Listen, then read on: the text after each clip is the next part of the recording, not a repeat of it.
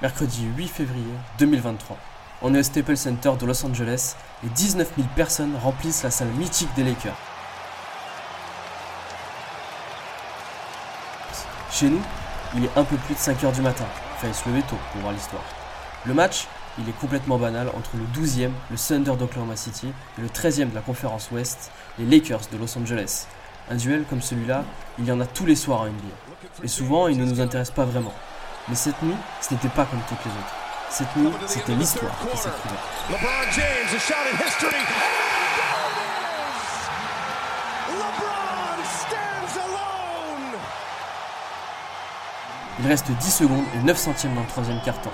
Et comme souvent cette saison, les Lakers perdent. Russell Westbrook, pour une fois avec le maillot des Lakers, est dans un bon soir. Anthony Davis, lui, est sur le terrain et c'est déjà pas mal quand on connaît la fragilité du bonhomme. 104 à 97 pour le Thunder de Shai Gilgius Alexander. LeBron James reçoit la balle, défendu par Kenrich Williams, dos au panier. Il va faire ce qu'il fait de mieux depuis son arrivée dans la ligue, se retourner et shooter au-dessus de son défenseur qui ne peut que constater les dégâts. Le ballon s'élève dans la salle et transperce les filets du panier. 104-99, les Lakers reviennent à 5 points. Le match s'arrête, car ce shoot a priori anodin vient d'entrer dans l'histoire. LeBron James vient de marquer son 38 388e point en NBA, dépassant ainsi Karim Abdul-Jabbar. 38 ans que ce record tenait. Il avait vu passer Jordan, Shaq, Kobe, mais tous s'étaient arrêtés bien loin des 38 887 points de Karim. Peut-être le record qu'on pensait le plus intouchable dans ce sport. Mais voilà, le gamin d'Akron est passé par là. Premier choix de la draft 2003, il débarque chez lui, à Cleveland, dans l'Ohio. LeBron James est tout de suite le leader de ses Cavaliers, rookie de l'année en 2004 et MVP en 2009. Une équipe dans laquelle il est un peu trop seul pour aller jouer le titre, malgré une finale face aux Spurs de Duncan, Parker et Ginobili. Quand il est mal entouré, ça ne pardonne pas. Mais on devrait en reparler. Il prend donc The Decision, en direct sur ESPN un show télé pour dévoiler sa future franchise, décidant ainsi de rejoindre le hit de Miami avec Dwayne Wade et Chris Bosh. Un trio de stars pour aller chercher deux titres de champion, l'un face aux jeunes Durant, Westbrook et Harden, un deuxième face aux Spurs pour sa revanche, et finalement, quant à Ray Allen dans le corner, ça change tout.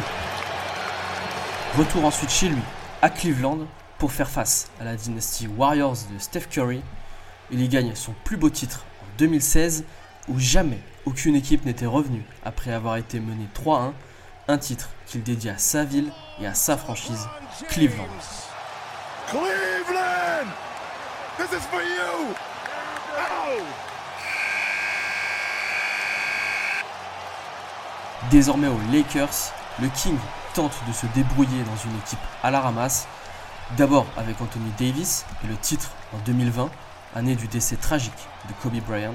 Mais aujourd'hui, plus rien ne fonctionne dans cette équipe qui n'arrive même plus à se qualifier en playoff. Qu'importe le résultat, Karim Abdul-Jabbar, lui, avait réservé sa place pour être présent au moment du panier qui va changer l'histoire.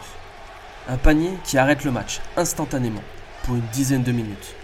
Le terrain est envahi par les médias et les proches de LeBron, ses fils basketteurs, Bronny et Bryce, sa fille, sa femme Savannah et sa mère, Jay-Z, Denzel Washington, Magic Johnson ou Dwayne Wade étaient dans la salle pour le féliciter, mais également Stephen Curry ou, beaucoup plus surprenant, Rihanna et Joe Biden en vidéo.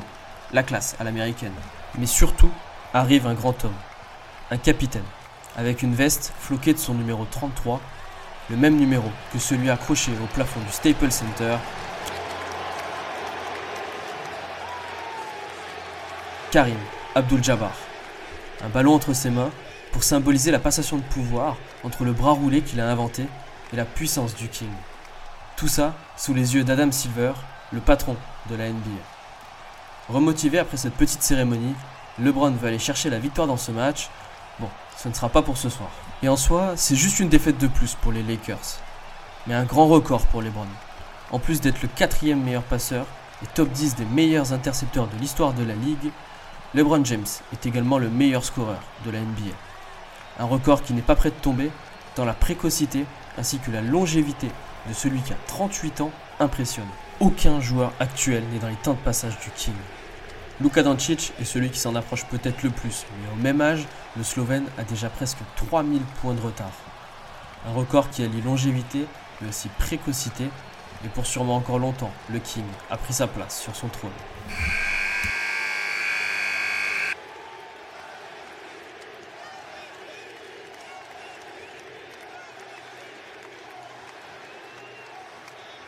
a brace from his mother. Gloria. The starters here coming in. The boys, Bryson Bronny, Savannah is white.